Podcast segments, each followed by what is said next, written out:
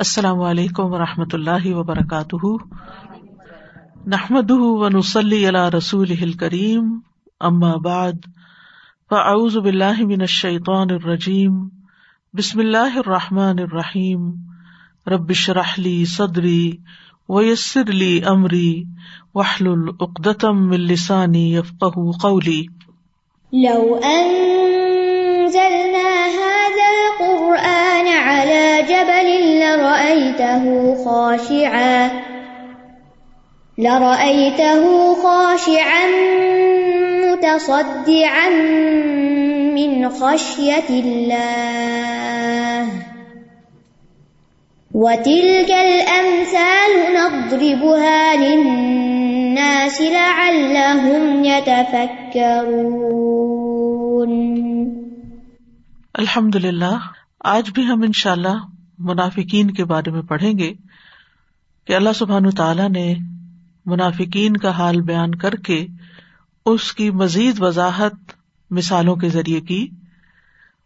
کل ہم نے منافق کی مثال آگ کی طرح دیکھی اور آج ہم ان شاء اللہ پانی کی طرح دیکھیں گے۔ وَمِنَ النَّاسِ مَن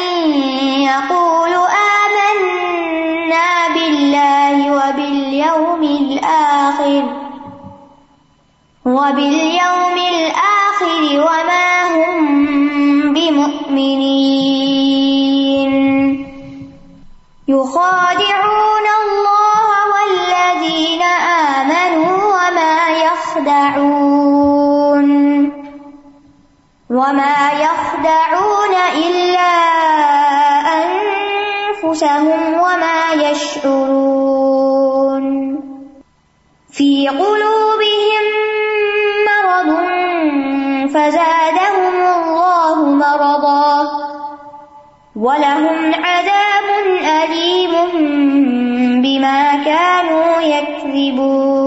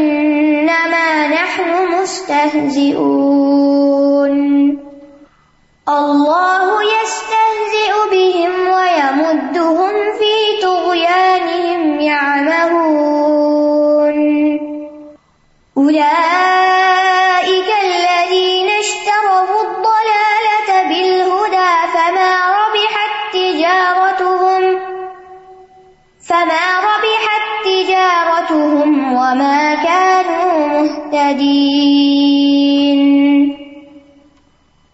مثلهم كمثل الذي استوقد نارا فلما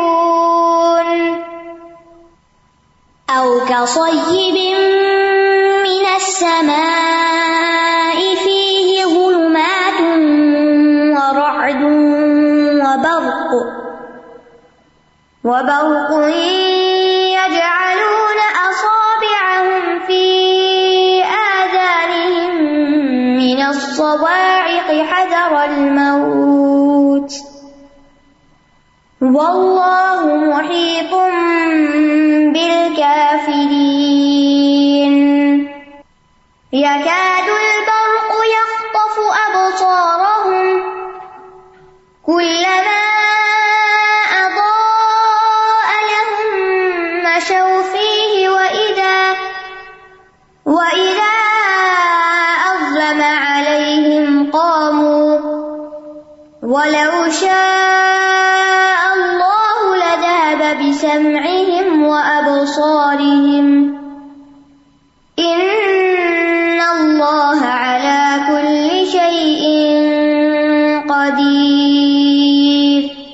یہاں منافقین کی دوسری مثال بیان ہوئی ہے۔ او کسیب من السماء فیہ ظلمات ورعد وبرق یجعلون اصابعهم فی آذانهم من الصواعق حذر الموت واللہ محیط بالکافرین۔ یکاد البرق یخطف ابصارهم کلما اضاء لهم مشوا فیہ۔ وَإِذَا أَظْلَمَ عَلَيْهِمْ قَامُوا وَلَوْ شَاءَ اللَّهُ لَذَهَبَ بِسَمْعِهِمْ وَأَبْصَارِهِمْ إِنَّ اللَّهَ عَلَى كُلِّ شَيْءٍ قَدِيرٌ۔ یا ان کی مثال آسمان سے اترنے والی زوردار بارش کی طرح ہے، جس میں اندھیرے ہیں اور گرج ہے اور چمک ہے۔ وہ کڑاکوں کے باعث موت کے ڈر سے اپنی انگلیاں اپنے کانوں میں ڈال لیتے ہیں اور اللہ کافروں کو گھیرنے والا ہے۔ قریب ہے کہ بجلی ان کی آنکھوں کی روشنی اچک لے جائے۔ جب بھی وہ ان کے لیے روشنی کرتی ہے تو وہ اس میں چل پڑتے ہیں۔ اور جب ان پر اندھیرا چھا جاتا ہے تو وہ کھڑے رہ جاتے ہیں۔ اور اگر اللہ چاہتا تو ان کی سماعت اور ان کی بسارت کو لے جاتا۔ بے شک اللہ ہر چیز پر خوب قدرت رکھنے والا ہے۔ او کسیبن۔ یا اگر منافقین کا حال سمجھنا ہے تو اس مثال سے سمجھو۔ زوردار بارش کی مثال سے۔ او کا سیب سیب سے مراد وہ بارش ہے جو موسلا دھار برستی ہے۔ ساب یسوب سے۔ سبا کا لفظ بھی آتا ہے قرآن میں۔ اور بکثرت نازل ہونے والی بارش کو جو لگاتار برسے، زور سے برسے، سیب کہا جاتا ہے۔ یہاں متر کا لفظ استعمال نہیں ہوا، سیب کا ہوا ہے۔ فی ہی ظلمات۔ اس میں اندھیرے ہیں۔ یعنی بارش کب آتی ہے جب بادل آتے ہیں اور بادل بھی ہلکے پھلکے نہیں، جب ایسے بادل آتے ہیں کہ جو آسمان پر سورج کو چھپا دیتے ہیں اور ایک طرح سے اندھیرا کر دیتے ہیں، تبھی تیز بارش ہوتی ہے۔ اور پھر آپ نے دیکھا ہوگا کہ کبھی آپ اگر ہائی وے پہ جا رہے ہوں اور بارش ہو رہی ہو تو آگے سے راستہ نظر نہیں آتا۔ یوں لگتا ہے کہ اندھیرا ہو گیا ہے۔ تو ایک اندھیرا تو بادلوں کا، دوسرا اندھیرا بارش کا اور تیسرا اندھیرا رات کا۔ اس بارش میں کئی طرح کے اندھیرے جمع ہیں۔ ورا دن اور کڑک۔ رات وہ آواز ہوتی ہے جو بادلوں میں سنائی دیتی ہے۔ رات بادلوں کو ہانکنے والے فرشتے کا نام بھی بتایا جاتا ہے، لیکن یہاں کڑک مراد ہے۔ وہ برق برق سے مراد وہ روشنی ہے جو آسمان میں بادلوں کے اندر چمکتی ہے۔ یعنی بادلوں کے اندر وہ ہوتی ہے، ستاروں کی روشنی نہیں۔ جیسے کہ سورت اراد میں آتا ہے یوری کم البر کا خوف و تما ان ویونش اس صحاب فقال وہی ہے جو تمہیں بجلی دکھاتا ہے، ڈرانے اور امید دلانے کے لیے اور بھاری بادل پیدا کرتا ہے۔ تو جب یہ سارا سین ہوتا ہے تو منافق کیا کرتے ہیں؟ یج آلو ڈال لیتے ہیں۔ اصاب اہم اپنی انگلیاں۔ اصاب اس باہ کی جمع ہے۔ اور اسبا پوری انگلی کو کہتے ہیں۔ اس کے برعکس عربی میں انامل کا لفظ بھی استعمال ہوتا ہے۔ وہ بھی انگلی کے لیے ہوتا ہے، لیکن وہ ناخن کے نیچے والے حصے کے لیے بس ہوتا ہے۔ یعنی صرف اتنا حصہ جو ناخن کے نیچے آپ کو ملے گا، یہ حصہ انامل کہلاتا ہے۔ تو عموماً جب شور یا زوردار آواز یا کسی دھماکے کی آواز سنتے ہیں، تو عموماً جب کانوں پہ ہاتھ رکھتے ہیں، تو صرف یہ انامل رکھتے ہیں۔ یہاں اللہ سبحان تعالیٰ نے انامل کا ذکر نہیں کیا اصاب ہے گویا وہ اتنے خوف میں ہے کہ وہ چاہتے ہیں کہ موقع ملے اور پوری کی پوری انگلی ان کے کان کے اندر، ان کے ایئر کینال میں گھس جائے تو گھس جائے تاکہ وہ کسی طرح اس آواز کو نہ سنے مبالغے کا اظہار ہے یہاں۔ فی آدان آدان ادن کی جمع ہے۔ مل سوائقی سائقہ کی جمع، سوائق۔ سائقہ کا اصل معنی ہوتا ہے آواز کا شدید ہونا۔ سائقہ منفی سماوات ولرد آتا ہے۔ اور اسی طرح سائقہ وہ آگ ہوتی ہے جو گرج کے شدید ہونے کے وقت آسمان سے اترتی ہے۔ اور ایک قول یہ بھی ہے کہ یہ گرج میں آنے والی سخت آواز ہوتی ہے۔ یعنی کڑک کر کے جو نیچے کو آتی ہے اور سنائی دیتی ہے۔ اسی طرح سائقہ کا لفظ ہر تباہ کن عذاب پر بھی بولا جاتا ہے۔ جیسے موت کے لیے کسی عذاب کے لیے، آگ وغیرہ کے لیے۔ تو سوائق کے اثرات کی وجہ سے یہ کیا کرتے ہیں؟ موت سے ڈرتے ہیں کہ اب تو ہماری شامت آئی، اب تو ہم گئے، ہماری تو زندگی ہی ختم۔ تو حضرت ڈر اور موت موت۔ و اللہ اور اللہ محیط ان گھیرنے والا ہے۔ بال کافرین کافروں کو، یہاں منافقین کو کافرین کہا گیا ہے، کیونکہ منافق دراصل کفر اختیار کرتے ہیں۔ کفر ہی کرتے ہیں، لہٰذا وہ کافر شمار ہوتے ہیں۔ چاہے وہ زبان سے بظاہر اسلام کا اظہار کرتے ہیں، لیکن وہ مسلمان نہیں ہوتے۔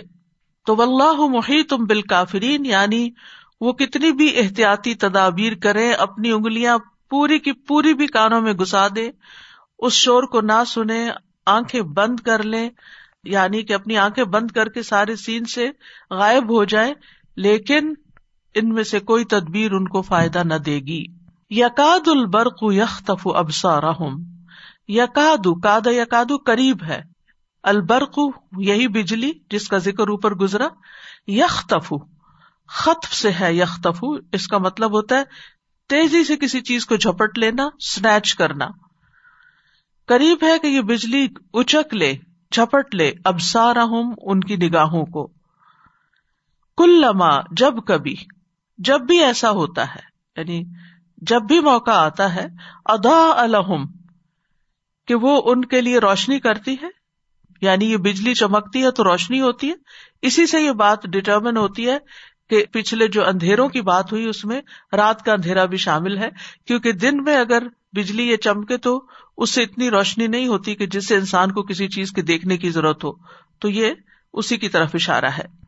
تو جب اس بجلی کی چمک اندھیرے میں روشنی کرتی ہے مشوفی ہی تو وہ اس میں چل پڑتے ہیں۔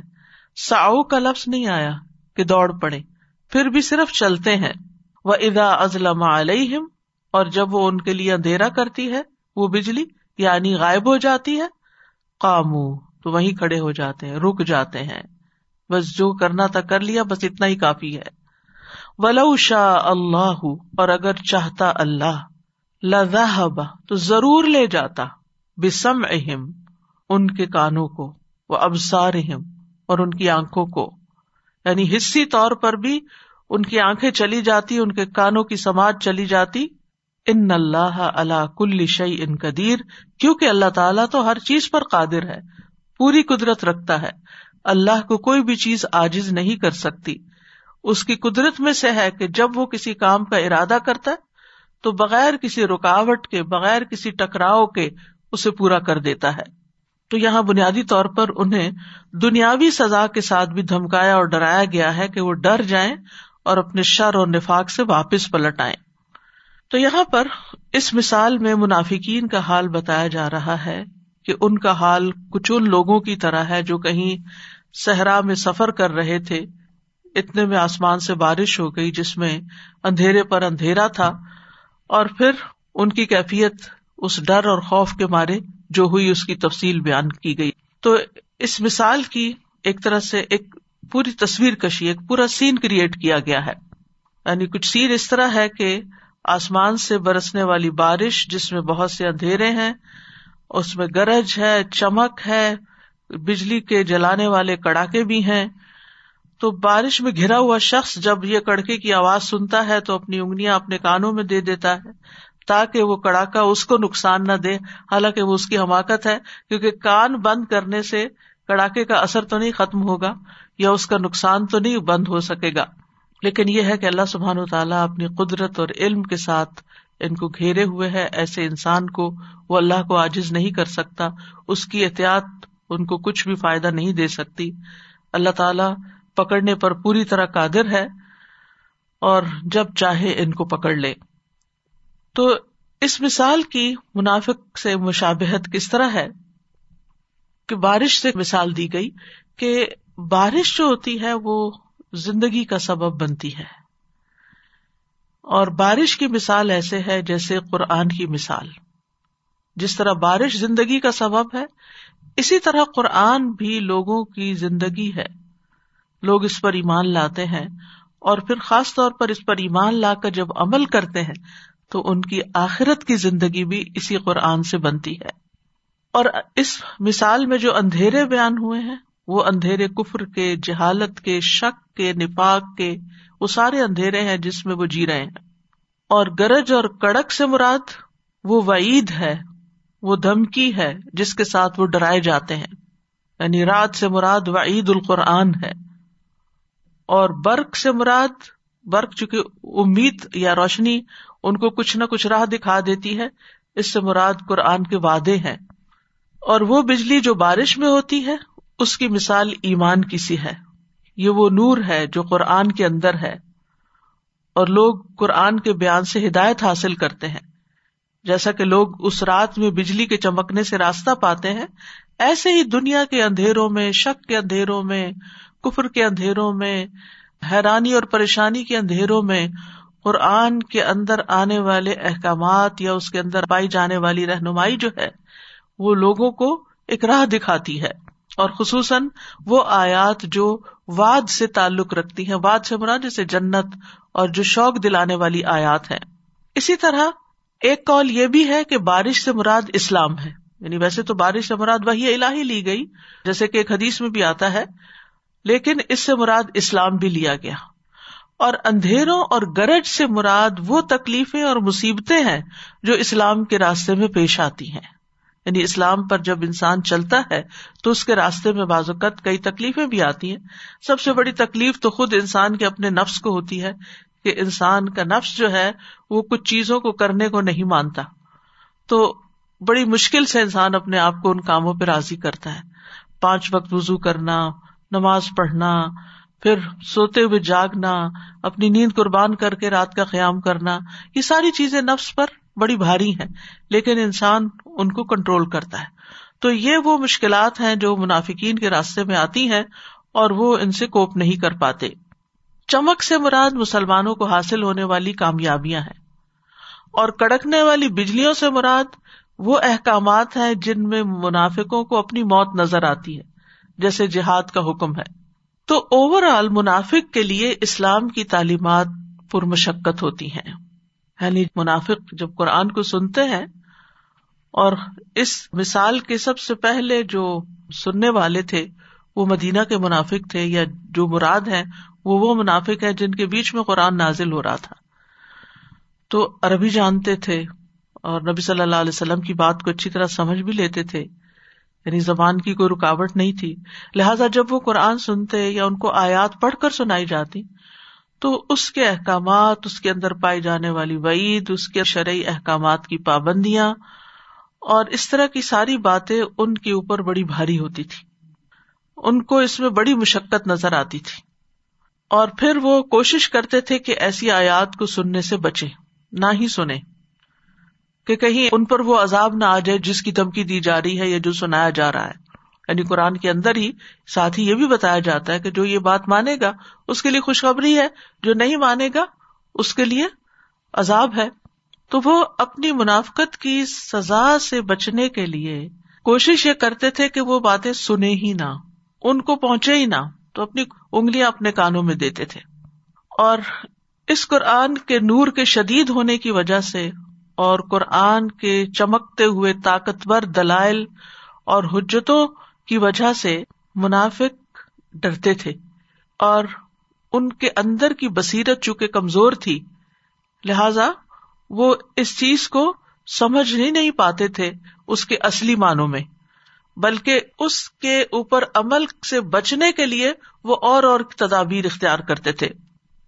جب بھی کبھی تھوڑی بہت بات سمجھ آتی، حق کا نور ان کے لیے ظاہر ہوتا، ان کے لیے روشنی کرتا، ان کے دلوں میں تھوڑی سی چمک آتی، تو وہ چند قدم چل لیتے تھے، نہیں، کچھ کام کر لیتے تھے۔ جیسے نمازوں میں لیٹ آتے تھے، لیکن آ جاتے تھے۔ جہاد میں چلے جاتے تھے، اس نیت کے ساتھ کہ کچھ مال غنیمت وغیرہ مل جائے گا۔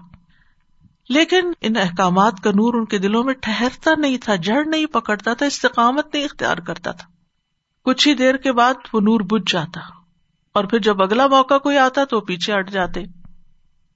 اور دین کے بارے میں، رسول اللہ صلی اللہ علیہ وسلم کے بارے میں، دین کے احکامات کے بارے میں، ان کے دلوں میں مسلسل شکوک و شبات رہتے تھے۔ کنفیوژن رہتی تھی۔ لیکن اس کے برعکس، مومن کا حال کیا ہوتا ہے؟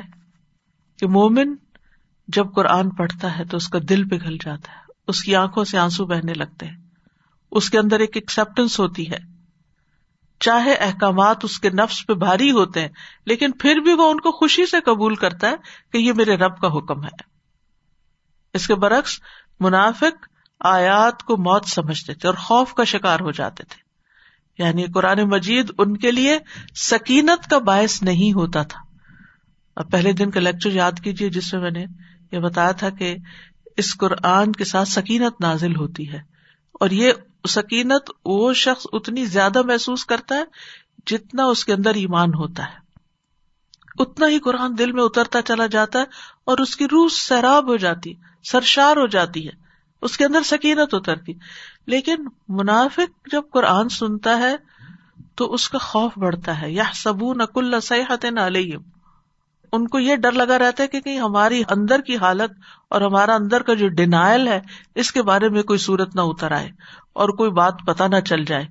یعنی جس کے دل میں چور ہوتا ہے، وہ ہمیشہ ڈرتا ہے کہ لوگوں کو کہیں میرے دل کی بات نہ پتا چل جائے۔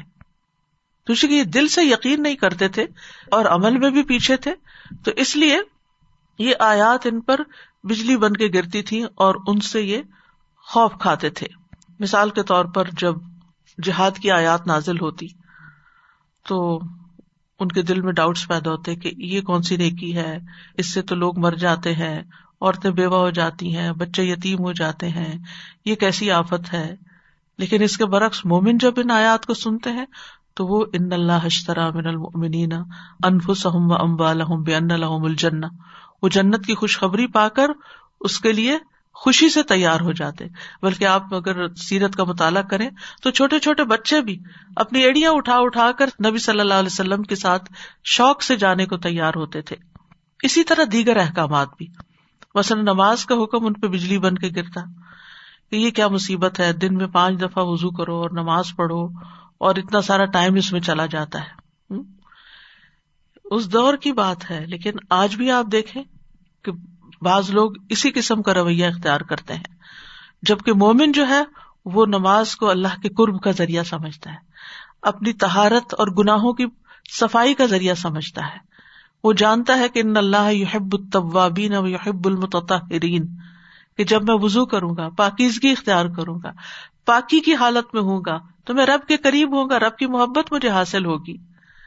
اور میں توبہ کروں گا نماز کے ذریعے، تو میرے گناہ معاف ہوں گے اور اس سے بھی مجھے اللہ کی محبت حاصل ہوگی۔ وزو کرتے ہوئے سوچتا ہے کہ یہ میرے قیامت کے دن ان اعضاء کے چمکنے کا باعث بنے گا۔ یعنی وہی چیز جو منافق پر بڑی بھاری ہے، مومن کے لیے وہ خوشی کا باعث ہے۔ منافق روزے پر بھی اعتراض کرے گا۔ اس کے لیے روزہ رکھنا بھی بڑا مشکل ہے کہ سارا دن کھائے پیے بغیر کیسے گزارا ہو سکتا ہے۔ لیکن مومن اس میں خیر سمجھتا ہے۔ کہ یہ میری روحانی اور جسمانی اور ہر اعتبار سے تہارت اور تزکیے کا ذریعہ ہے اور اللہ سبحان تعالیٰ کے قرب کا ذریعہ ہے۔ پھر اسی طرح حج کا موقع ہوتا ہے تو منافق کے اوپر حج کرنا بھی بڑا بھاری ہوتا ہے کہ بڑا مشکل ہے وہ سفر اور اتنے پیسے لگ جاتے ہیں اور پھر وہاں اتنی خواری ہوتی ہے اور وہ ساری تکلیفیں یاد کر کے وہ اپنا آئیڈیا ڈراپ کر دیتا ہے اور سال پر سال گزرتے چلے جاتے ہیں، وہ حج کی طرف توجہ نہیں کرتا۔ اسی طرح زکوٰۃ کو بھی وہ اپنے اوپر چٹی سمجھتا ہے کہ یہ غریب لوگ خود کام کیوں نہیں کرتے؟ یہ اپنے لیے خود کچھ کما لے۔ ہم ہی انہیں کیوں کھلاتے رہے کیا ہم انہیں کھلائیں جن کو اللہ نہیں کھلاتا؟ اور اس قسم کی باتیں کرتے ہیں اور غریبوں کے اوپر باتیں بناتے ہیں۔ جبکہ اہل ایمان جو ہے وہ کیا سمجھتے ہیں کہ خود میں نموال صدا قطن تو تاہر ہوں بہا، کہ یہ صدقہ اور یہ زکوٰۃ ہمارے مالوں کی پاکیزگی کا ذریعہ بنے گی۔ ہماری اپنی قلبی تہارت دنیا سے جو محبت ہے، اس میں کمی آئے گی اور آخرت کی طرف توجہ زیادہ بڑھے گی۔ اہل ایمان جو ہے جب بھی کوئی آیت سنتے ہیں، تو ان کی روش اور ان کا طریقہ کیا ہوتا ہے؟ آمن نہ بھی کل نندی ربنا۔ ہم اس پر ایمان لائے۔ سب ہمارے رب کی طرف سے ہے۔ یہ اللہ کا حکم ہے، مجھے اس کو ماننا ہے۔ لیکن منافق اس کے فائدے کی بجائے نقصان کو دیکھتا ہے۔ یہ بہت بڑا فرق ہے مومن اور منافق میں۔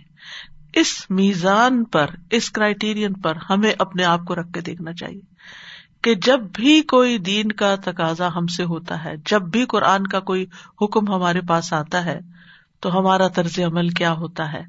ہم اس وقت کیا سوچ رہے ہوتے ہیں؟ کیا ہم خوشی سے اس کو قبول کرتے ہیں یا اپنے اوپر ایک مصیبت سمجھتے ہیں؟ یا یہ کہ موت ہی پڑ جاتی، جیسے محاورتن کہا جاتا ہے نا کہ یہ بات سن کے اس پہ تو موت ہی پڑ گئی۔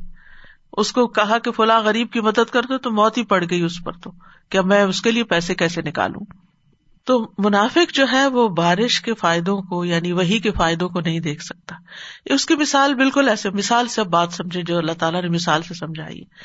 کہ جب بارش ہوتی ہے تو ایک بے وقوف انسان کیا سوچتا ہے کہ بارش ہو گئی، اب کیچڑ ہوگا، اب مجھے باہر نکل کے چھتری لینی پڑے گی۔ ایک تو ویسے عام طور پر انسان کے اندر یہ خیال آتا ہی ہے، لیکن یہ کہ وہ صرف اس کا نیگیٹو پہلو دیکھتا ہے، منفی پہلو دیکھتا ہے نیگیٹو سائڈ دیکھتا ہے۔ کہ آج دھوپ نہیں نکلے گی، آج میرا یہ کام رہ جائے گا، مجھے وہ چیز ہٹانی پڑے گی، یہ اٹھانی پڑے گی، یہ تو کیچڑ ہی کیچڑ ہو گیا، یہ تو ڈرائیونگ بھی مشکل ہو گئی۔ لیکن ایک سمجھدار انسان موقع محل کی اترتی ہوئی بارش کو دیکھ کر خوش ہوتا ہے۔ ایک کسان جب وقت پر بارش ہوتی ہے تو اس کی خوشی دیدنی ہوتی ہے کہ یہ بارش ہوئی اور اس سے اب ایسی فصل اگے گی کہ جو میرے لیے بہت زیادہ نفے کا باعث ہوگی۔ مومن بھی اسی طرح، جب بارش کو دیکھتا ہی نہیں، وہی اترتی ہے تو وہ کہتا اوہ، ایک اور موقع آ گیا نیکیاں کمانے کا۔ نیکیوں کی بہار ہوگی۔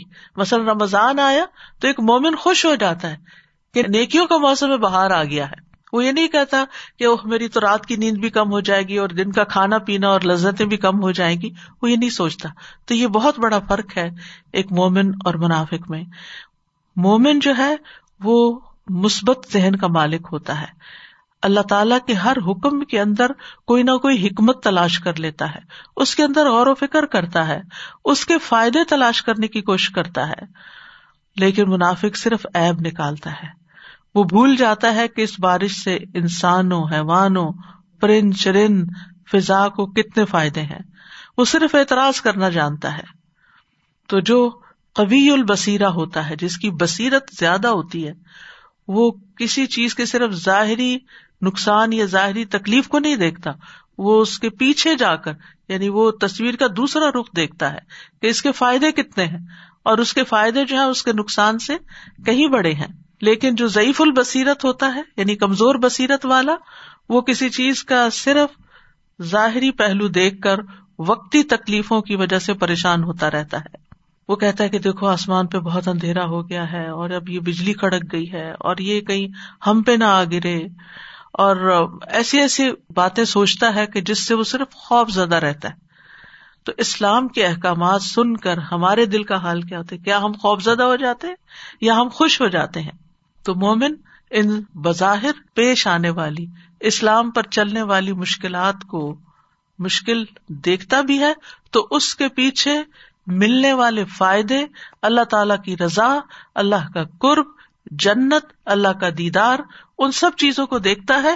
لہذا اسے دنیا کی چھوٹی سی یہ مشکل جو نیک کام کرنے کے لیے اٹھانی پڑتی ہے، وہ مشکل نہیں لگتی۔ اور آپ دیکھیں کہ بارش جو ہے وہ خیر ہی لاتی ہے۔ اسی طرح وہی خیر لاتی ہے۔ جو لوگ بارش کے مقام کو دیکھتے ہیں، جانتے ہیں اس کی وجہ سے جو زندگی ملتی ہے، ہر طرح کی مخلوق کو جو اس کو دیکھتے ہیں اور خاص طور پر جو نباتات اور حیوانات اس سے فائدہ اٹھاتے ہیں، وہ ان چیزوں کو اگنور کر دیتے کہ اس کے ساتھ بجلی چمکی یا کوئی کڑاکا ہوا یا اندھیرا ہوا، وہ اس میں بھی خیر کی بات دیکھ لیتے ہیں، کیونکہ ان کو اچھے انجام کی امید ہوتی۔ جو شخص انجام پر نظر رکھتا ہے، وہی بہتر طور پر اپنے لیے فیصلہ کر سکتا ہے۔ تو آپ دیکھیے کہ جیسے نماز ہے تو اس کے فائدے کس قدر ہیں بے شمار؟ زکوٰۃ کے کتنے فائدے ہیں؟ صرف انسان کے اپنے لیے نہیں، سوسائٹی کے سطح پر آپ دیکھیں کہ کتنے فائدے ہیں۔ اسی طرح جیسے جہاد کی مثال ہے، تو ابن قیم نے اس پر تبصرہ کرتے ہوئے کہا، وہ کہتے ہیں کہ اکثر لوگوں کا یہی حال ہے، سوائے ان لوگوں کے جن کے دل کی بصیرت سلامت ہوتی ہے۔ انہوں نے جہاد کی مثال بیان کی، وہ کہتے ہیں جب کمزور بصیرت والا جہاد کو دیکھتا ہے تو اس میں تھکاوٹ، مشکلات، جانوں کی ہلاکت اور دشمنوں کی دشمنی کا نشانہ بننے کا خطرہ دیکھتا ہے، تو وہ آگے نہیں بڑھتا۔ لیکن اس کے برعکس مومن جو ہے، وہ اس کے پیچھے کچھ اور دیکھتا ہے۔ پھر آپ دیکھیے کہ جتنے بھی احکامات ہیں، ان سب کے اندر جو صاحب بصیرت ہے، وہ صرف خیر کو دیکھ رہا ہوتا ہے۔ جس کے اندر بصیرت نہیں اس کا حال کیا ہوتا ہے کہ وہ قرآن مجید کے صرف ان مقامات پر توجہ کر رہا ہوتا ہے جو پوری طرح سمجھ میں نہ آئے یا جن کے اندر کوئی ایسے احکامات ہوں کہ جن کو سمجھنے کے لیے کچھ مشقت ہو۔ جیسے ضعیف البصیرہ جو لوگ ہوتے ہیں وہ متشابہات کو دیکھتے رہتے ہیں۔ یہ منافقین کا ایک اور طریقہ ہے۔ یعنی ایک تو احکامات کی مشکل کو دیکھتے اور دوسرا متشابہات کو۔ جیسے قرآن مجید میں آتا نا فم الدین فی قلوب ضیغن فیت طب نما تشا بہ منہ ابتغا الفتنتی و ابتغا ویلی مثال کے طور پر قرآن مجید میں آتا ہے کہ جہنم کے انیس فرشتے ہوں گے۔ تو اب وہ اس کا مذاق اڑانے لگتا ہے۔ وہ کہتے کہ انیس کو تو ہم آرام سے قتل کر دیں گے اور جہنم سے نکل بھاگیں گے۔ شجرت الزقوم کا ذکر آتا ہے تو اس کا مذاق اڑاتا ہے کہ جہنم میں کیسے درخت اگے گا، وہاں تو اتنی آگ ہوتی ہے۔ نبی صلی اللہ علیہ وسلم کے اسرا اور معراج کی بات سنتا ہے تو اس کا مذاق اڑاتا ہے کہ یہ کیسے ممکن ہے کہ ایک ہی رات میں انسان آسمانوں کا سفر کر کے آئے۔ تو مومن اور غیر مومن کا قرآن مجید کو اپروچ کرنے کا طریقہ بھی بالکل مختلف ہوتا ہے۔ کیونکہ منافق جو ہیں، جن کے دلوں میں ٹیڑھ ہوتی ہے، وہ اس میں فتنے اور تعویل کی تلاش میں متشاب آیات کے پیچھے لگ جاتے ہیں۔ حالانکہ ان کا حقیقی مطلب اللہ کے سوا کوئی نہیں جانتا۔ اور جو علم میں پختہ کار ہے وہ کہتے ہیں، ہم اس پر ایمان لائے، سب کچھ ہمارے رب کی طرف سے ہے۔ اور نصیحت تو صرف عقل والے ہی قبول کرتے ہیں۔ حضرت عائشہ کہتی ہے کہ رسول اللہ صلی اللہ علیہ وسلم نے یہ آیت تلاوت فرمائی۔ ولدی انزل علیہ کل کتاب من آیات ام محکمات ہن ام الکتاب و اخر متشابہات۔ آخر تک جو صورت عال عمران کی آیت نمبر سیون ہے، جس کا بھی میں نے آپ کے سامنے ترجمہ رکھا ہے۔ حضرت عائشہ بیان کرتی ہے کہ رسول اللہ صلی اللہ علیہ وسلم نے فرمایا جب تم ایسے لوگوں کو دیکھو جو قرآن کی متشاب آیات کا کھوج لگانے کی کوشش کرتے ہیں، تو سمجھ لو کہ یہی وہ لوگ ہیں جن کا نام اللہ نے اصحاب ذیغ رکھا ہے یعنی جن کے دلوں میں ٹیڑھ ہے، اور منافقین کے دلوں میں ٹیڑھ ہوتی ہے۔ ان کے دلوں میں شک ہوتا ہے، ان کے دلوں میں بیماری ہوتی ہے۔ فرمایا، ایسے لوگوں سے اجتناب کرو، ایسے لوگوں سے بچ کے رہو، ایسے لوگوں کے قریب مت جاؤ۔ کیونکہ ان کے دل ٹیڑھے ہیں اور کنفیوژن کا شکار ہے وہ تمہارے اندر بھی وہی باتیں ڈالیں گے۔ تمہارا ایمان بھی کمزور کر دیں گے۔ تو نبی صلی اللہ علیہ وسلم نے ایسے لوگوں کی صحبت اختیار کرنے، ایسے لوگوں سے علم حاصل کرنے اور ایسے لوگوں سے قریب ہونے سے منع کیا ہے۔ کیونکہ ایک صحیح معلم یا صحیح استاد وہی ہوتا ہے جو انسان کو شک سے یقین کی طرف لے جائے۔ نہ کہ اس کے یقین کو بھی ڈاواں ڈول کر دے۔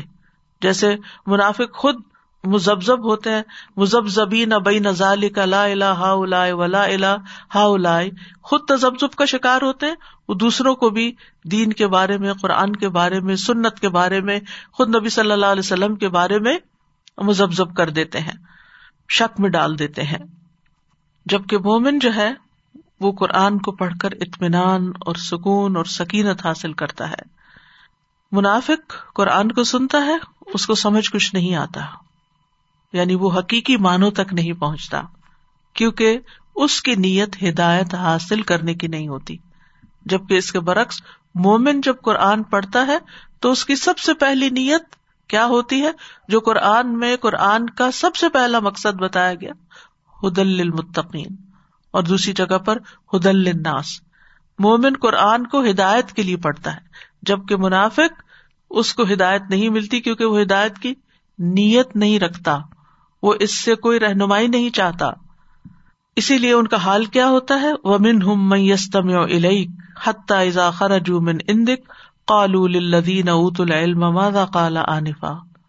اولئک الذین طبع اللہ علی قلوبہم واتبعوا اہواءہم اور ان میں سے کچھ وہ ہیں جو تیری طرف کان لگاتے ہیں۔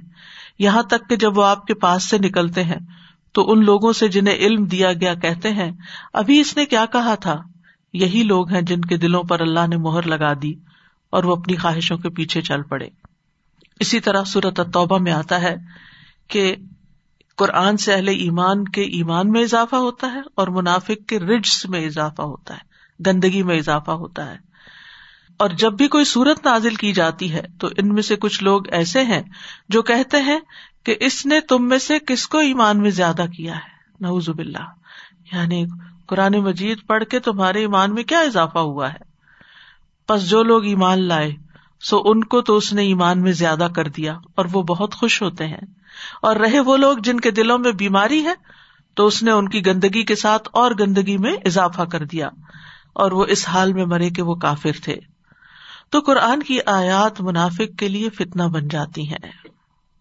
منافق احکامات سے ڈرتا ہے، جیسے کہ آیت میں بتایا گیا کہ وہ کڑاکوں کے ڈر سے، موت کے ڈر سے خوف کھاتا ہے، اس لیے قرآن کے قریب نہیں جاتا۔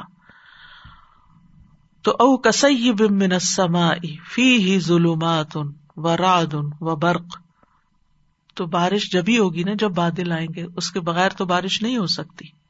یعنی کچھ چیزیں کچھ چیزوں کے ساتھ جڑی ہوئی ہیں۔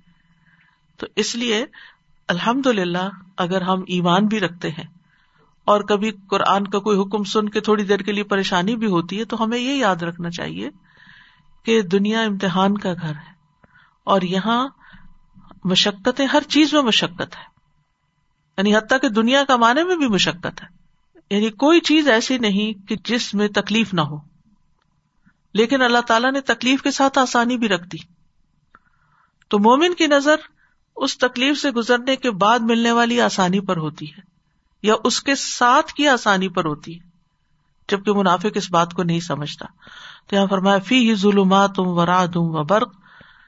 تو یہ سب چیزیں تو بارش کے لیے لازم و ملزوم ہے بارش جبھی آئے گی، جب یہ سب کچھ اترے گا یعنی یہ سب کچھ آئے گا، یہ ماحول پیدا ہوگا، یہ مشکلات ہوں گی۔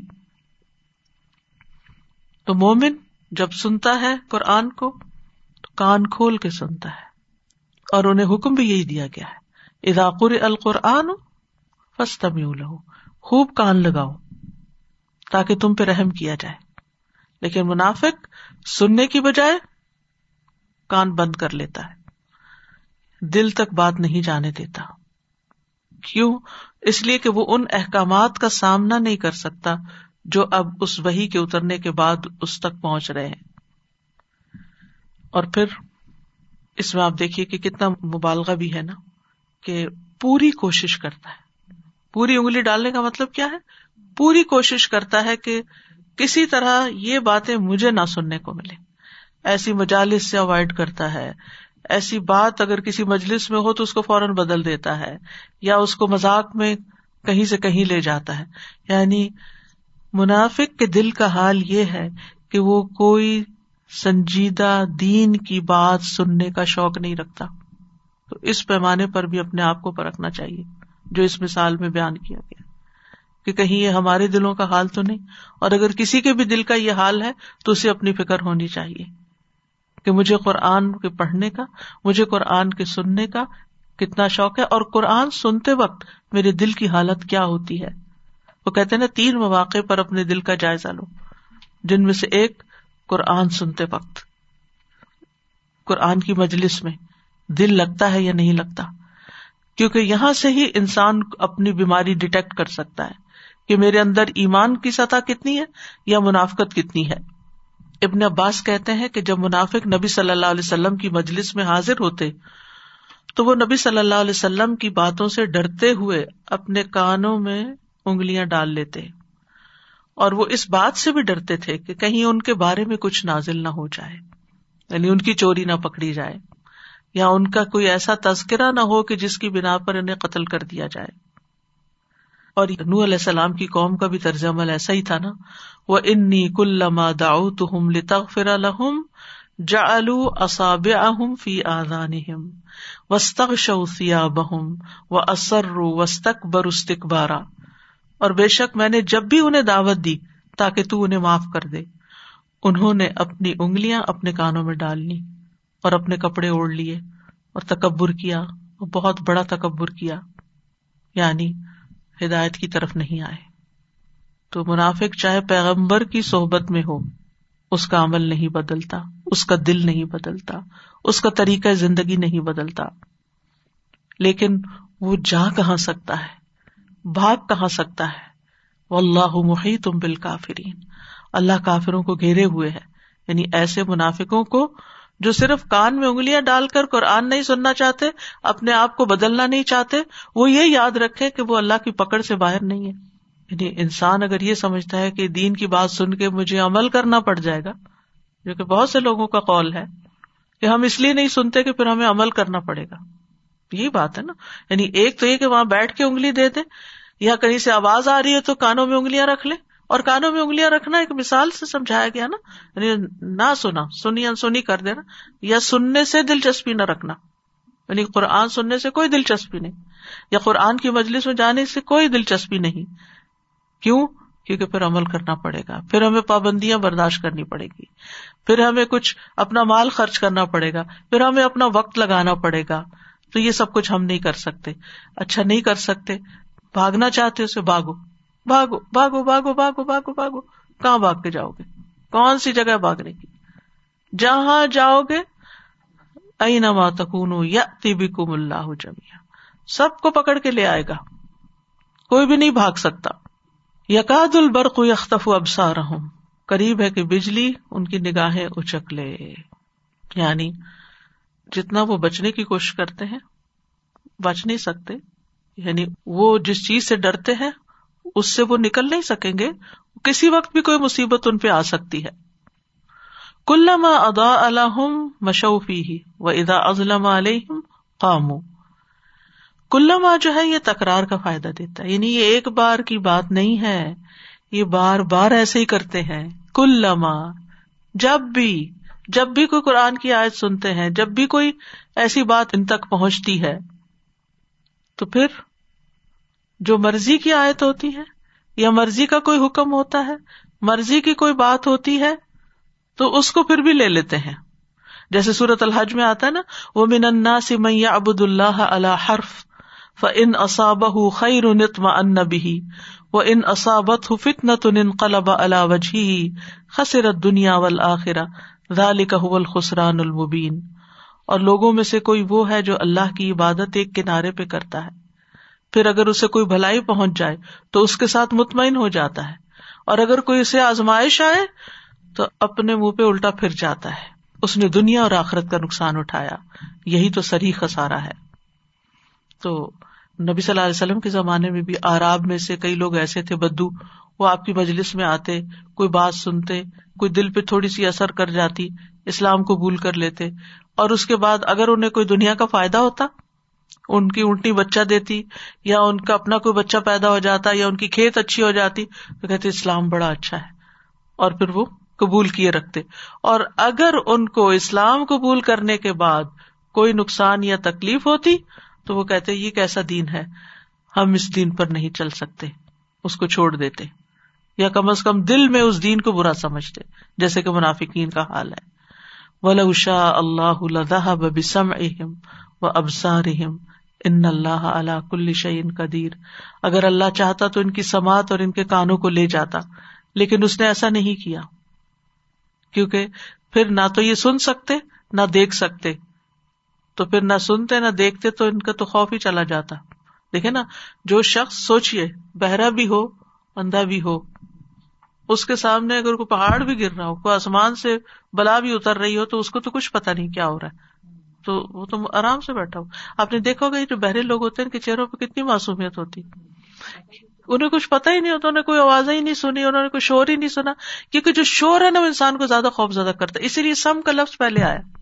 دیکھ کے بھی، کیونکہ آپ دیکھیے کہ اندھیرے میں آپ دیکھ نہیں سکتے، سن سکتے۔ تو پھر سننا جو ہے ماں کے پیٹ سے ہی شروع ہو جاتا ہے۔ دیکھتا تو انسان باہر آ کے ہے۔ تو یہ ترتیب بھی خوبصورت ہے کہ آپ پہلے ایک بات ہوئی، پھر دوسری ہوئی۔ تو اللہ سبحان تعالیٰ نے ان کو دنیا میں یہ آنکھیں اور کان دیے رکھے، وہ نہیں لیے ان سے۔ ان کی حص نہیں لی، تاکہ یہ کہیں نہ کہیں ان کے کان میں پڑتی رہے اور یہ دیکھتے رہے اور یہ خوف میں مبتلا رہے اور پھر جب اللہ کے پاس پہنچیں گے تو پھر ان کی شامت آئے گی۔ ان اللہ اللہ کل شعین قدیر۔ اوور آل اگر آپ دیکھیں تو اس مثال کے اندر متر کی جگہ سیب استعمال ہوئی ہے۔ ظلمت کی جگہ ظلمات استعمال ہوئے انامل کی جگہ اصابے استعمال ہوئے ہیں، سائقہ کی جگہ سوائق استعمال ہوئے ہیں۔ یعنی الفاظ کا چناؤ، آپ دیکھیے اس مثال کے اندر، یہ سارے الفاظ جو ہیں، یہ مبالغے پر مبنی ہے یعنی ان کی حالت کی شدت بیان کی جا رہی ہے۔ تاکہ یہ بات کو سمجھ جائیں۔ تو بہرحال خلاصہ یہی ہے کہ اللہ سبحان تعالی نے لوگوں کی ہدایت کے لیے، لوگوں کے فائدے کے لیے اپنی کتاب نازل کی۔ لیکن پھر لوگوں کی کئی قسمیں ہیں، جیسا کہ اس حدیث میں بیان ہوا ہے۔ ابو مساشری کہتے ہیں، نبی صلی اللہ علیہ وسلم نے فرمایا، اللہ نے مجھے جو ہدایت اور علم دے کر بھیجا، اس کی مثال تیز بارش کی سی ہے، جو زمین پر برسے، صاف اور عمدہ زمین تو پانی کو جذب کر لیتی ہے، اور بہت سا گھاس اور سبزہ اگا دیتی ہے۔ جبکہ سخت زمین پانی کو روکتی ہے۔ پھر اللہ اس سے لوگوں کو فائدہ پہنچاتا ہے۔ لوگ خود بھی پیتے ہیں اور جانوروں کو بھی سیراب کرتے ہیں اور اس کے ذریعے سے کھیتی باڑی بھی کرتے ہیں۔ کچھ بارش ایسے حصے پر پڑی جو صاف اور چٹیل میدان تھا۔ وہ نہ تو پانی کو روکتا ہے، نہ ہی سبزہ اگاتا ہے۔ یہی مثال اس شخص کی ہے جس نے اللہ کے دین میں سمجھ حاصل کی اور جو علم دے کر اللہ نے مجھے مبوس کیا، اس سے اسے فائدہ ہوا۔ اس نے خود سیکھا اور دوسروں کو بھی سکھایا۔ اور یہی مثال اس شخص کی ہے جس نے سر تک نہ اٹھایا اور اللہ کی اس ہدایت کو قبول نہ کیا جو میں دے کر بھیجا گیا ہوں۔ تو یہاں یہ دوسری کیٹیگری جو ہے، یہ منافقین کی مثال ہے، کافرین کی مثال ہے اور اس آیت کے مطابق یہ حدیث اس کی بہترین وضاحت کرتی ہے۔ یاد رکھیے کہ اسلام قبول کرنا ہو یا قرآن کا پڑھنا ہو یا قرآن پر عمل کرنا ہو یا رمضان کا پہلا روزہ ہو یا پہلی ترابی ہو تو کیا ہوتا ہے؟ مشکل۔ ڈر بھی لگ رہا ہوتا ہے کہ پتہ نہیں کیا ہوگا، کیا ہو جائے گا۔ ہوتا ہے نا، یہ ایک نیچرل ڈر ہے۔ یہ سب کو ہوتا ہے۔ لیکن جو اطاعت کرنے والے ہوتے ہیں، وہ آگے بڑھ جاتے ہیں۔ وہ خوشی سے روزہ رکھ بھی لیتے کہ اللہ کا حکم ہے، چھوڑ تو نہیں سکتے۔ وہ نماز بھی پڑھ لیتے ہیں ترابی کی۔ وہ پہلے عشا پڑھنی بھاری ہوتی تھی کہ تھکے ہوئے سارے دن کے، لیکن رمضان کے ساتھ ایسا ایمان جاگ جاتا ہے کہ وہی ہم ہوتے ہیں اور خوشی سے وہ نماز پڑھ کے ایسا لگتا ہے کہ زمانے بھر کی تھکاوٹ چلی گئی ہے۔ اور اس وقت سونے کو بھی دل نہیں چاہتا۔ ترابی کے بعد دل چاہتا ہے کہ اب جو چاہے کرے زبردستی چلانا پڑتا ہے کہ نہیں، پھر صبح اٹھنا ہے۔ مومن بھی انسان انسان ہے، اس کا نفس ہے، اس کے ساتھ کمزور ہوتا ہے۔ اس کو بھی ابتدا میں تھوڑا سا ڈر سا لگتا ہے، لیکن وہ اطاعت کے جذبے سے آگے بڑھ جاتا ہے۔ پھر آسانی مل جاتی ہے اس کو۔ منافق وہی کنارے پر رہتا ہے۔ مننا سے میاں عبد اللہ اللہ حرف۔ کنارے پر آگے نہیں آتا۔ جو اندر نہیں آتا۔ تو وہ مزہ بھی نہیں چکتا پھر۔ یعنی ان سختیوں کو، مشکلات کو جو بارش کے اندر ہے جو اسلام کے اندر ہے ان کو دیکھ کے گھبرا جاتا ہے اور باہر ہی رہتا ہے کہ نہیں، میں یہ دین نہیں پڑھوں گی، میں یہ قرآن نہیں پڑھوں گی۔ میرے لیے زندگی بہت مشکل ہو جائے گی، مجھے حجاب کرنا پڑے گا، نمازوں کی پابندی کرنی پڑے گی، میری یہ چیز چھٹ جائے گی، میری وہ چیز چھٹ جائے گی۔ اس لیے بہتر ہے کہ میں اس کو پڑھوں ہی نہ۔ تو یاد رکھیے کہ اسلام کے آغاز میں مشکل ہے، لیکن آخر میں نعمت ہی نعمت ہے۔ اسی لیے اللہ نے اس کو نعمت کہا ہے۔ شاہ عبد القادر کہتے ہیں، دین اسلام میں آخر میں سب نعمت ہے، مگر ابتدا میں کچھ محنت ہے، جیسے کہ بارش۔ کیونکہ آخر میں اسی سے آبادی ہے اور اول کڑک ہے اور بجلی ہے۔ تو اس سے کیا پتا چلتا ہے کہ منافق لوگ اول سختی سے ڈر جاتے ہیں۔ ان کو آفت سامنے نظر آتی ہے۔ جیسے بادل کے اندر کچھ چیزیں نظر آتی ہیں تو۔ تو منافع کبھی دل ان کا چاہتا بھی ہے کہ اقرار کر لیں۔ تھوڑا سا چلتے بھی ہیں، تھوڑا سا آگ بھی جائیں گے۔ لیکن پھر اس کے بعد ایک بات ان کی مرضی کے خلاف ہو گئی، پھر واپس پلٹ جائیں گے۔ تو آپ دیکھیے کہ ایمان والوں کی بھی دو قسمیں ہیں۔ ایک اعلیٰ درجے کے مومن مقرب اور ابرار ہیں اور دوسرے عام مومن ہیں۔ منافقوں کی بھی دو قسمیں ہیں۔ ایک پہلے درجے کے منافق جن کا کل ہم نے پڑھا تھا، جن کی مثال آگ سے دی گئی تھی کہ ان کے اندر ایمان ہوتا ہی نہیں، ان کے دل میں کفر ہی ہوتا ہے۔ اور پھر یہاں پر منافق کی جو دوسری قسم ہے، وہ وہ منافق ہے جو تھوڑا بہت آتے بھی ہیں لیکن پھر پلٹ جاتے ہیں۔ یا یہ کہ پہلی قسم کے منافق اعتقادی منافق ہوتے دوسری قسم کی یہ مثال جو ہے، یہ عملی منافقوں کے بارے میں ہے کہ جو زبان سے اقرار کر کے دل سے بھی تھوڑا سا مان لیں گے لیکن عمل نہیں کریں گے۔ عمل سے گھبراتے ہیں۔ تو عقیدے کا نفاق نفاق اکبر ہوتا ہے، جو انسان کو ملت سے باہر نکال دیتا ہے، جس میں انسان رسول کی تقزیب کرتا ہے، یا شریعت کے کچھ حصے کا انکار کرتا ہے، یا رسول سے بگز رکھتا ہے، یا رسول کی لائی ہوئی کسی چیز سے بگز رکھتا ہے، یا رسول کے دین کے گرنے پر خوش ہوتا ہے اور دین کی کامیابی کو ناپسند کرتا ہے۔ اور عملی نفاق کیا ہے؟ جس میں اس کا عمل جو ہے، وہ اس کے قول کی تردید کرتا ہے۔ عملی نفاق کفر اصغر ہوتا ہے، انسان کو ملت سے باہر نہیں نکالتا مگر یہ بہت بڑا جرم اور عظیم گنا ہوتا ہے۔ نبی صلی اللہ علیہ وسلم نے منافق کی کئی علامتیں بتائی ہیں کہ تین خصلتیں جس میں ہو وہ منافق ہے۔ خواہ نماز پڑھتا ہو، روزہ رکھتا اور اپنے آپ کو مسلمان سمجھتا ہو۔ جب بات کرے تو جھوٹ بولے، وعدہ کرے تو خلاف کرے۔ امانت رکھوائی جائے تو خیانت کرے۔ منافقین کی کچھ علامات ہمیں قرآن مجید سے بھی پتہ چلتی ہیں اور پھر کچھ احادیث سے پتہ چلتی ہیں۔ ان کی روشنی میں ہمیں اپنا جائزہ لینا چاہیے، کیونکہ جو دوسری قسم کی مثال ہے، یہ بہت سے لوگوں پر فٹ آ جاتی ہے کہ وہ دین کو مشکل سمجھ کر دین کی طرف نہیں آتے۔ اللہ تعالیٰ ہم سب کو اس سے محفوظ رکھے۔ منافق کی علامات میں سے ایمان لانے کو، سچا ایمان لانے کو وہ بے وقوفی سمجھتے ہیں۔ دل سے ایمان لانے کی بجائے صرف زبانی ایمان کا اظہار کرتے ہیں۔ کفر اور ایمان کے درمیان تجبزب کا شکار ہوتے ہیں۔ اہل ایمان کی مجلس میں اپنے ایمان کا اظہار کرتے ہیں۔ دین والوں کے پاس بیٹھ کر دین کی کوئی بات کر لیں گے۔ اور جب اہل کفر کے ساتھ بیٹھتے ہیں تو پھر انہیں کی پسند اور مرضی کی بات کرتے ہیں۔ قسمیں کھا کر اپنے مومن ہونے کا دعوی کرتے ہیں۔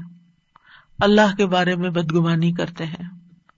ویو ادب المنافقین اول منافقات اول مشرقین اول مشرقاتی ازان ذن سو تاکہ اللہ ان منافق مردوں اور عورتوں اور مشرق مردوں اور عورتوں کو سزا دے جو اللہ کے بارے میں گمان کرتے ہیں، برا گمان۔ اللہ اور اس کے رسول کے دین کا مذاق اڑاتے ہیں۔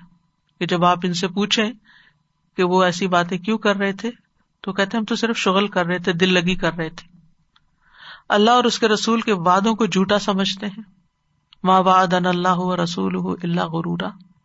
اللہ اور رسول کے وعدے بحث دھوکے کے وعدے۔ قرآن ان کے حلق سے نیچے نہیں اترتا۔ دل پر اثر نہیں کرتا۔ سکینت کا باعث نہیں ہوتا۔ قرآن کا پڑھنا ان کو ایک مشکل اور مشقت کا کام لگتا ہے۔ پھر منافقوں کی علامتیں یہ ہے کہ اہل ایمان سے حسد اور عداوت رکھتے ہیں۔ ان تصب کا حسنت ان تسو ہوں آپ کو کوئی خوشی ملے انہیں بری لگتی ہے۔ اور اگر آپ کو کوئی تکلیف آئے تو ان کو خوشی ہوتی ہے۔ پھر یہ کہ انتہائی بکیل اور بزدل ہوتے ہیں۔ اللہ کی بجائے لوگوں سے ڈرتے ہیں۔ یستخون امن اللہ سی ولا یستخون امن اللہ۔ لوگوں سے چھپتے ہیں، اللہ سے نہیں چھپتے۔ نماز سے پیچھے رہتے ہیں۔ سستی کے ساتھ آتے ہیں۔ دکھاوے کی نماز پڑھتے ہیں۔ اللہ کو کم یاد کرتے ہیں۔ یعنی اس میں منافقت سے مشابہت ہے، اگر کسی مومن کے طرز عمل میں بھی یہ چیزیں پائی جائیں۔ یعنی بعض اوقات اگر آپ بچوں کو سمجھائے نا کہ یہ تو ایسا منافق کرتے ہیں، تو وہ کہتے ہیں، ہمارا تو پکا یقین ہے اللہ پہ، ہمارا تو پکا یقین ہے رسول صلی اللہ علیہ وسلم پر۔ تو ایسی بات کرنے والوں کو اس طرح سمجھایا جائے کہ یہ نماز میں سستی اور اللہ کو کم یاد کرنا یہ منافقت سے مشابہت ہے۔ یہ انسان کو منافقت کی طرف لے جاتی ہے۔ چاہے آپ یقین سے بھی مانتے ہو سب، پھر فجر اور عشاء کی نماز کا ان کے لیے بھاری ہونا۔ یہ سارے قرآن سنت سے کرائٹیریا دیے گئے، اس لیے آپ کے سامنے رکھ رہی ہوں اور اپنے سامنے بھی کہ ہم اس کی روشنی میں اپنے آپ کا جائزہ لے سکیں۔ خصوصاً اثر کی نماز لیٹ کرنا۔ منافق کی نماز کیا ہے؟ سورج کو بیٹھا دیکھتا رہتا ہے۔ جب وہ شیطان کے دونوں سینگوں کے درمیان ہوتا ہے تو کھڑا ہو کے چار ٹونگے مارتا ہے اور اس میں اللہ کا ذکر نہیں کرتا مگر تھوڑا۔ پھر نیکی سے روکتے ہیں برائی کا حکم دیتے ہیں۔ اب آپ دیکھیے کہ اگر ایک شخص اپنے آپ کو مسلمان بھی کہتا ہے، لیکن وہ دوسروں کو غلط کام کرنے کا بھی کہہ رہا ہے، تو وہ کس قسم کا مومن ہے؟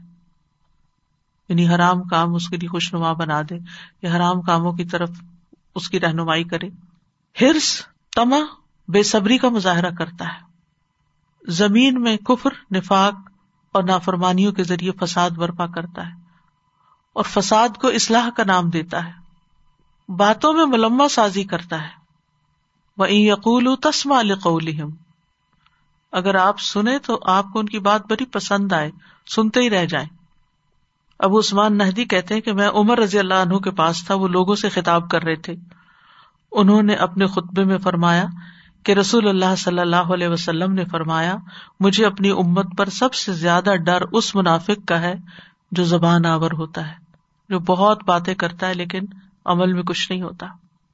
رسول اللہ صلی اللہ علیہ وسلم نے فرمایا، فحش گوئی اور زیادہ باتیں کرنا نفاق کے شعبے ہیں۔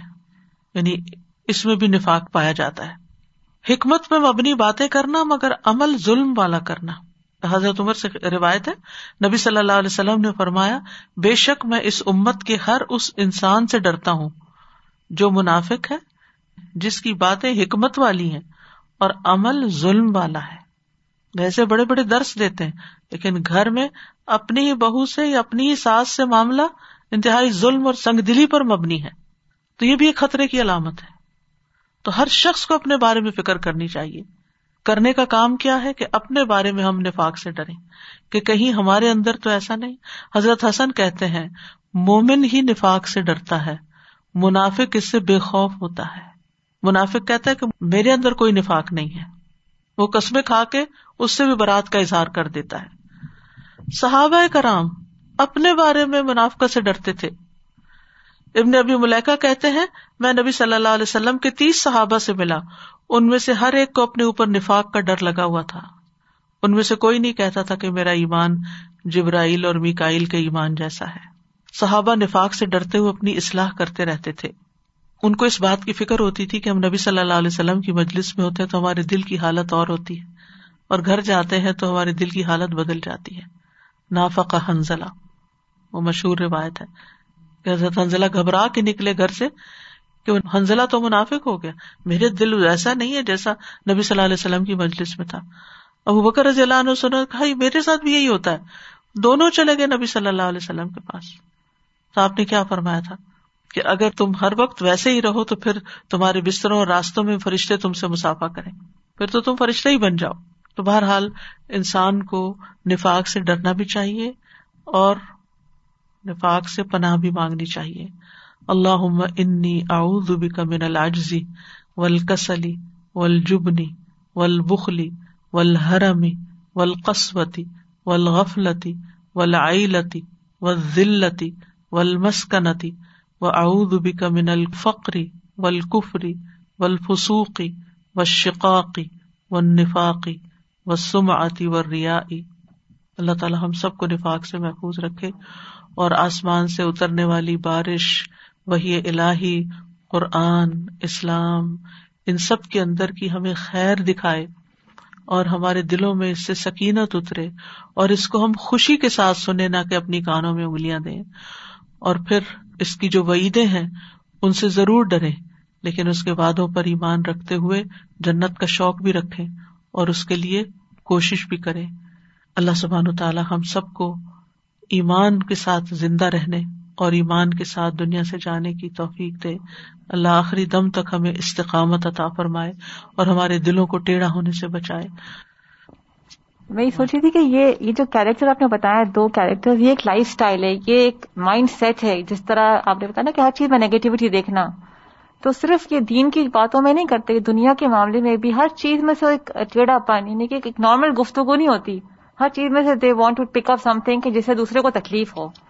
تو یہ یہ سوچ بدلنے کی ضرورت ہے اور یہ یہ سوچ دین ہی بدلتا ہے کہ ہر جی۔ چیز مومن کے ہر معاملے میں خیر ہی ہے اور یہ چیز مومن کے سوا کسی کو نصیب نہیں ہوتی جیسے حدیث میں آتا نا کہ مومن کا معاملہ بھی عجیب ہے تکلیف میں بھی صبر کرتا ہے اور اس کا بھی اچھا پہلو دیکھتا ہے کہ اس میں بھی خیر ہے People these days call this weather, when it's rainy, they call it nasty weather.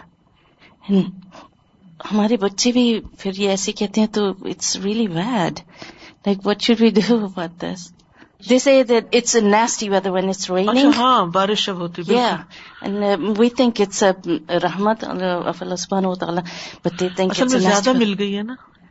اس لیے پھر وہ وہ علاقے بھی ہیں کہ جہاں بارش آتی ہے تو وہ لوگ باہر نکل آتے ہیں اور اپنے اوپر لیتے ہیں اور دعائیں کرتے ہیں اس بارش کے اندر اور اس- کی خیر چاہتے ہیں تو جو نعمت فراواں مل جائے زیادہ مل جائے تو پھر ایسی ناقدری ہوتی ہے۔ لیکن انہیں سمجھانا چاہیے بیڈ ویدر لفظ نکال دینا چاہیے۔